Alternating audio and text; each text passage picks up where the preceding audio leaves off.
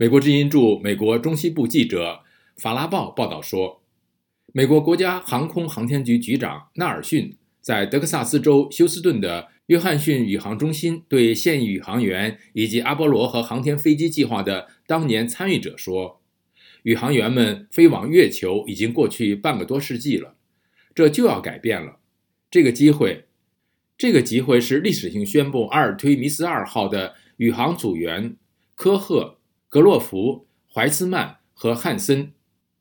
纳尔逊强调说：“这是多元的国际组员，年龄都在四十多岁。” Um, and so now we're going to put a human crew on it.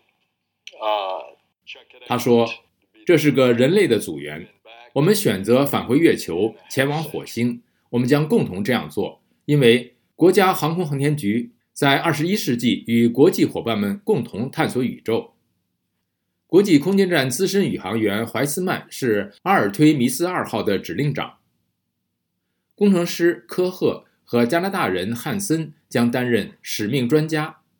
汉森是计划参与探月使命的首位国际宇航员，利赫则是参与探月飞行的首位女性，因此缔造了历史。科赫在宣布仪式上对观众说：“我激动吗？绝对激动。但我真正的问题是，你们激动吗？”美国海军飞行员格格福将驾驶猎户座宇航飞船和其他组员一起飞向月球并返回，计划飞行十天。组员们在此期间将测试系统功能与未来组员们最终重返月球表面将使用的设备。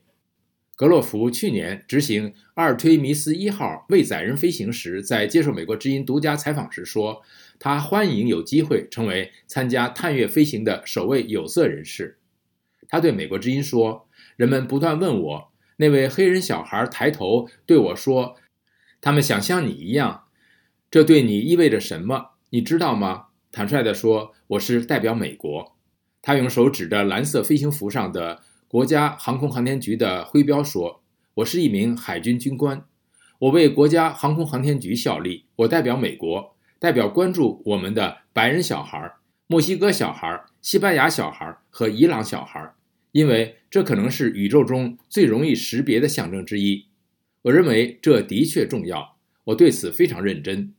不光是组员构成具有历史性，阿尔忒弥斯二号上的宇航员还可能在宇宙中比任何之前的人类飞出更远的距离。他们虽然不会绕月飞行或在月球表面着陆。但他们可能超越月球飞行一百多万公里，再返回地区。国家航空航天局说，具体的飞行距离和计划取决于一些因素，包括任务真正发射的日期。宇航员怀斯曼在介绍组员的仪式结束时表示，航天局决心继续推动宇航目标，尽管多次出现延误和费用超标。我们在这个阿尔忒弥斯计划中总是说三个词。就是我们将前行。